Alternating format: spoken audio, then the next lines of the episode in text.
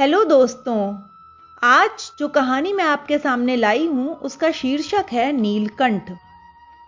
उस दिन एक अतिथि को स्टेशन पहुंचाकर मैं लौट रही थी कि चिड़ियों और खरगोशों की दुकान का ध्यान आ गया और मैंने ड्राइवर को उसी ओर चलने का आदेश दिया। बड़े मियाँ चिड़िया वाले की दुकान के निकट पहुंचते ही उन्होंने सड़क पर आकर ड्राइवर को रुकने का संकेत दिया। मेरे कोई प्रश्न करने के पहले ही उन्होंने कहना आरंभ कर दिया, सलाम गुरुजी, पिछली बार आने पर आपने मोर के बच्चों के लिए पूछा था। शंकरगढ़ से एक चिड़ी मार 2 मोर के बच्चे पकड़ लाया। एक मोर है, एक मोरनी, आप पाल लें। मोर के पंजों से दवा बनती है, तो ऐसे ही लोग खरीदने आए थे। आखिर मेरे सीने में भी तो इंसान का दिल है, मारने के लिए ऐसी मासूम चिड़िया को कैसे दे दूं? टालने के लिए मैंने कह दिया, गुरुजी ने मंगवाए हैं। वैसे ये कमबख्त रोजगार ही खराब है, बस पकड़ो पकड़ो, मारो मारो। बड़े मियाँ के भाषण की तूफान मेल के लिए कोई निश्चित स्टेशन नहीं है। सुनने वाला थककर जहां रोक दे वहीं स्टेशन मान लिया जाता है। इस तथ्य से परिचित होने के कारण ही मैंने बीच में उन्हें रोककर पूछा, मोर के बच्चे हैं कहाँ? बड़े मियाँ के हाथ के संकेत का अनुसरण करते हुए मेरी दृष्टि एक तार के छोटे से पिंजड़े तक पहुंची जिसमें तीतरों के समान 2 बच्चे बैठे थे। पिंजड़ा इतना संकीर्ण था कि वे पक्षी शावक जाली के गोल फ्रेम में किसी जड़े चित्र जैसे लग रहे थे। मेरे निरीक्षण के साथ साथ बड़े मियाँ की भाषण मेल चली जा रही थी। ईमान कसम गुरुजी, चिड़ी मारने मुझसे इस मोर के जोड़े के नगद 30 रुपए लिए हैं। बरहा कहा, भई जरा से तो हैं, इनमें मोर की कोई खासियत भी है कि तू इतनी बड़ी कीमत मांग रहा है? पर वह आप मूंजी क्यों सुनने लगा, आपका ख्याल करके अछता पछता कर देना ही पड़ा। अब आप जो मुनासिब समझें। अस्तु 30 चिड़ी मार के नाम के और 5 बड़े मियाँ के ईमान के देकर आप मेरे को छुट्टी दीजिए। ऐसा बोलकर बड़े मियाँ आगे बढ़ गए। मैंने उन्हें 35 रुपए देकर वह छोटा पिंजड़ा कार में रखवा लिया। जैसे ही वो पिंजड़ा कार में रखा गया तब मानो वह जाली के चौखट का चित्र जीवित हो गया। दोनों पक्षी शावकों के छटपटाने से लग रहा था मानो पिंजड़ा ही सजीव और उड़ने योग्य हो गया है। घर पहुंचने पर सब कहने लगे, तीतर है, मोर कहकर ठग लिया है।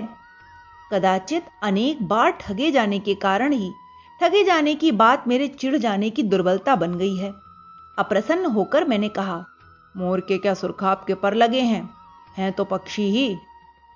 चिढ़ा दिया जाने के कारण ही संभवतः उन दोनों पक्षियों के प्रति मेरे व्यवहार और यत्न में कुछ विशेषता आ गई।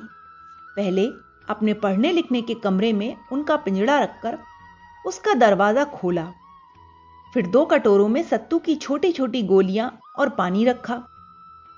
वे दोनों चूहेदानी जैसे पिंजड़े से निकलकर कमरे में मानो खो गए, कभी मेज के नीचे घुस गए, कभी अलमारी के पीछे।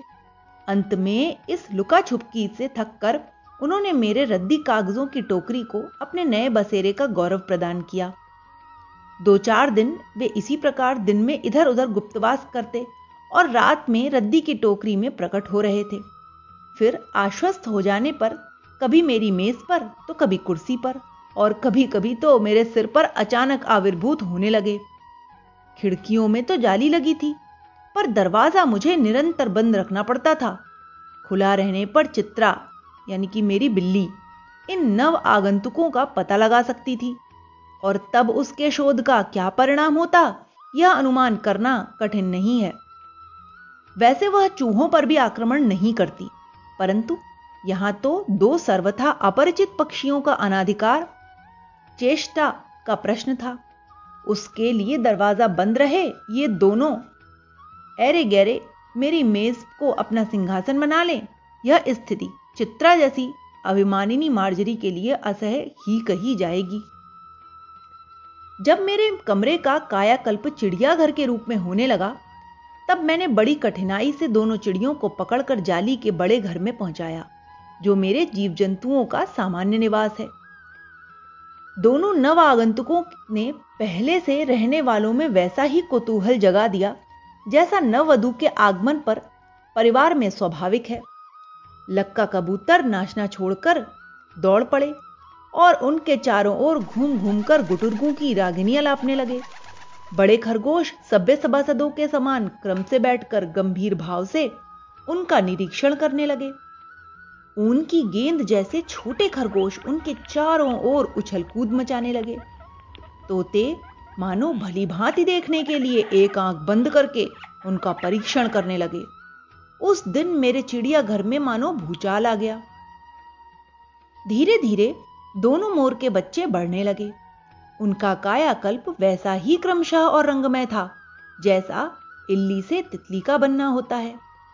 मोर के सिर की कलगी और सघन, ऊंची तथा चमकीली हो गई। चोंच अधिक बंकिम और पैनी हो गई।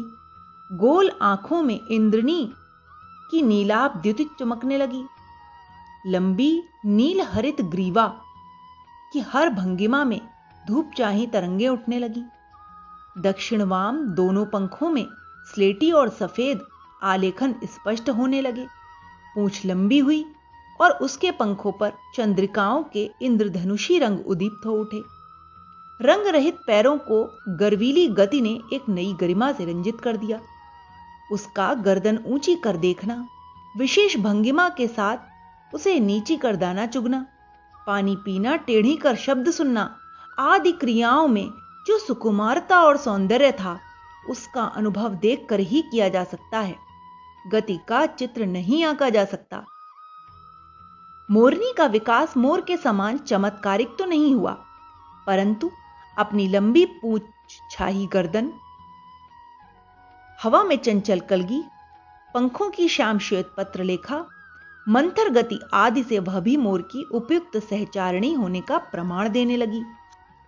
नीलाभ ग्रीवा के कारण मोर का नाम रखा गया नीलकंठ और उसकी छाया के समान रहने के कारण मोरनी का नामकरण हुआ राधा। मुझे स्वयं ज्ञात नहीं कि कब नीलकंठ ने अपने आप को चिड़ियाघर के निवासी जीव जंतुओं का सेनापति और संरक्षक नियुक्त कर लिया। सवेरे ही वह सब खरगोश, कबूतर आदि की सेना एकत्र कर उस ओर ले जाता जहां दाना दिया जाता है और घूम घूम कर मानो सबकी रखवाली करता रहता। किसी ने कुछ गड़बड़ की और वह अपने तीखे चंचू प्रहार से उसे दंड देने दौड़ा। खरगोश के छोटे बच्चों को वह चोंच से उनके कान पकड़कर ऊपर उठा लेता था और जब तक वे आर्त कंदन न करने लगते उन्हें अधर में लटकाए रखता। कभी कभी तो उसकी पैनी चोंच से खरगोश के बच्चों का कर्णवेध संस्कार हो जाता था, पर वे फिर भी उसे क्रोधित होने का अवसर न कभी देते। दंड विधान के समान ही उन जीव जंतुओं के प्रति उसका प्रेम भी असाधारण था। प्रायः वह मिट्टी में पंख फैलाकर बैठ जाता और वे सब उसकी लंबी पूंछ और सघन पंखों में छुआ छुआल का खेल खेलते रहते। ऐसे ही किसी स्थिति में एक सांप जाली के भीतर आ गया। सब जीव जंतु भागकर इधर उधर छुप गए। केवल एक शिशु खरगोश सांप की पकड़ में आ गया। निगलने के प्रयास में सांप ने उसका आधा पिछला शरीर तो मुंह में दबा रखा था, शेष आधा जो बाहर था उससे चींची का स्वर भी इतना तीव्र नहीं निकल सकता था कि किसी को स्पष्ट सुनाई दे। नीलकंठ दूर ऊपर झूले में सो रहा था। उसी के चौकन्ने कानों ने उस मंद स्वर की व्यथा पहचानी और वह पूंछ पंख समेट कर सर से एक झपट्टे में नीचे आ गया। संभवतः अपनी सहज चेतना से ही उसने समझ लिया होगा कि सांप के फन पर चोंच मारने से खरगोश भी घायल हो सकता है। उसने सांप को फन के पास पंजों से दबाया और फिर चोंच से इतने प्रहार किए कि वह अधमरा हो गया। पकड़ ढीली पड़ते ही खरगोश का बच्चा मुंह से निकल तो गया, परंतु निश्चेष्ट सा वहीं पड़ा रहा। राधा ने सहायता देने की आवश्यकता नहीं समझी, परंतु अपनी मंद केका से किसी असामान्य घटना की सूचना सबोर प्रसारित कर दी। माली पहुंचा, फिर हम सब पहुंचे। नीलकंठ जब सांप के दो खंड कर चुका तब उस शिशु खरगोश के पास गया और रात भर उसे पंखों के नीचे रखे उष्णता देता रहा। कार्तिकेय ने अपने युद्ध वाहन के लिए मयूर को क्यों चुना होगा? यह उस पक्षी का रूप और स्वभाव देखकर समझ में आ जाता है। मयूर कलाप्रिय वीर पक्षी है, हिंसक मात्र नहीं। इसी से उसे बाज, चील आदि की श्रेणी में नहीं रखा जा सकता, जिनका जीवन ही क्रूर कर्म है। नीलकंठ में उसकी जातिगत विशेषताएं तो थी ही, उनका मानवीकरण भी हो गया था।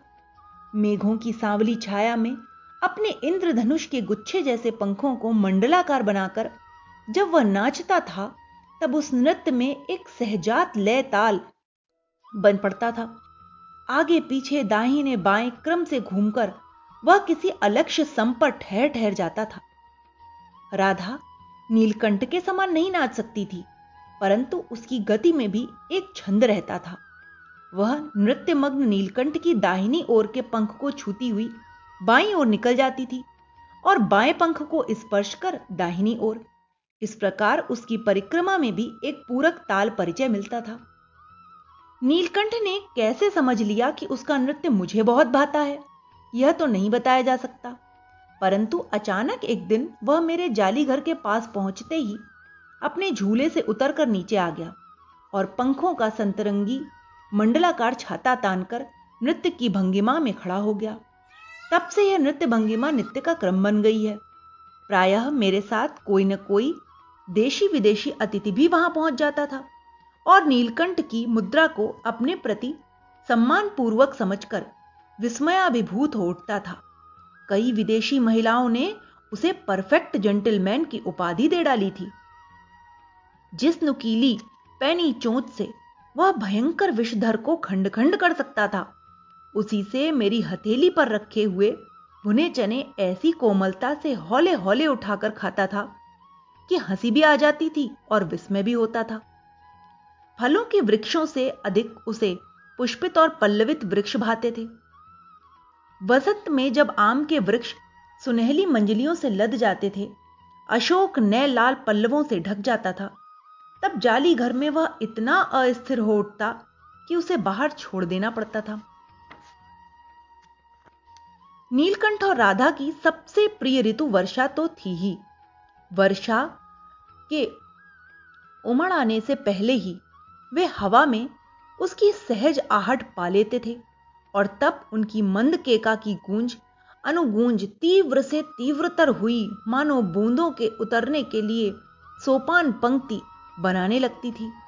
मेघ के गर्जन के ताल पर ही उनके तन्मय नृत्य का आरंभ होता और फिर मेघ जितना अधिक गरजता, बिजली जितनी अधिक चमकती, बूंदों की रिमझिमाहट जितनी तीव्र हो जाती थी, नीलकंठ के नृत्य का वेग उतना ही बढ़ता जाता था और उसकी केका का स्वर उतना ही मंद्र से मंद्रतर होता जाता।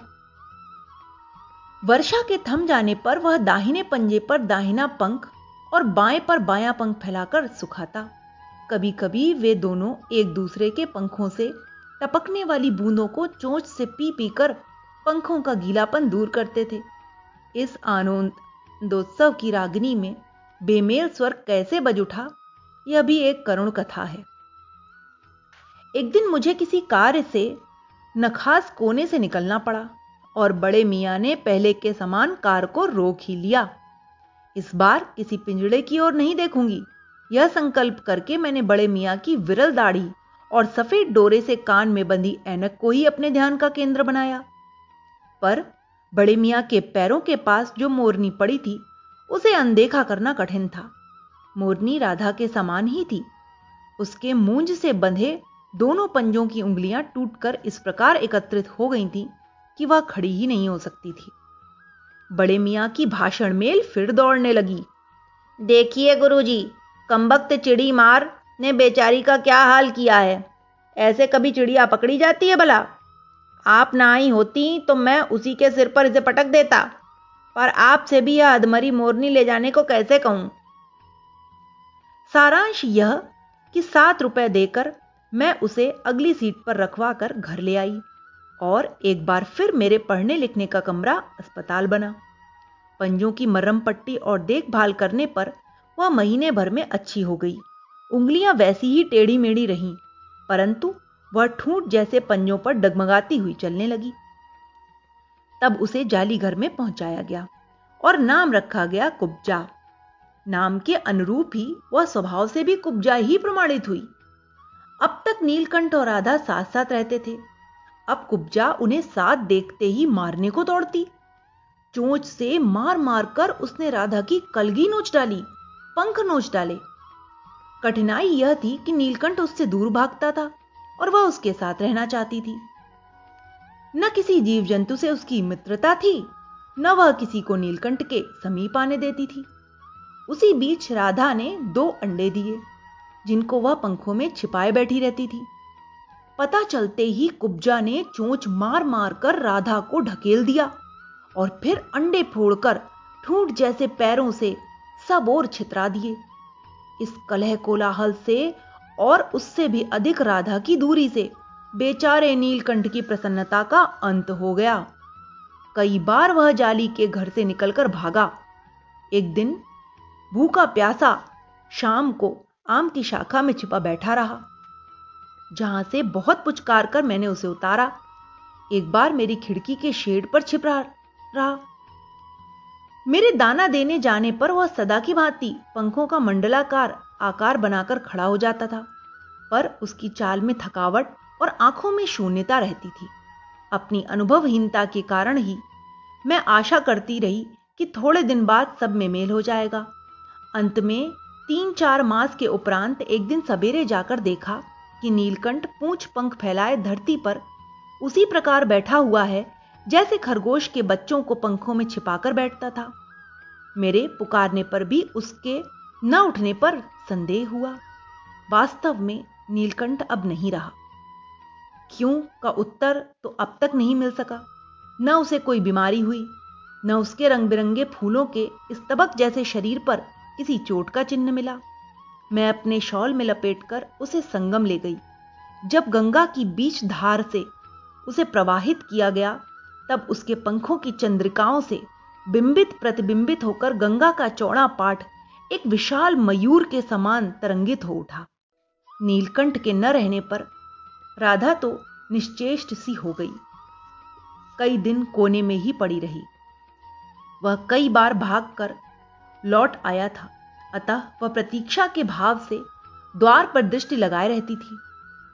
पर कुब्जा ने कोलाहल के साथ खोज ढूंढ आरंभ की। खोज के क्रम में वह प्रायः जाली का दरवाजा खुलते ही बाहर निकल जाया करती थी और आम, अशोक, कचनार आदि की शाखाओं में नीलकंठ को ढूंढती रहती थी। एक दिन आम से उतरती ही थी कि कजली अल्सेशियन डॉग सामने पड़ गई। स्वभाव के अनुसार उसने कजली पर भी चोंच से प्रहार किया। परिणामतः कजली के 2 दांत उसकी गर्दन पर लग गए।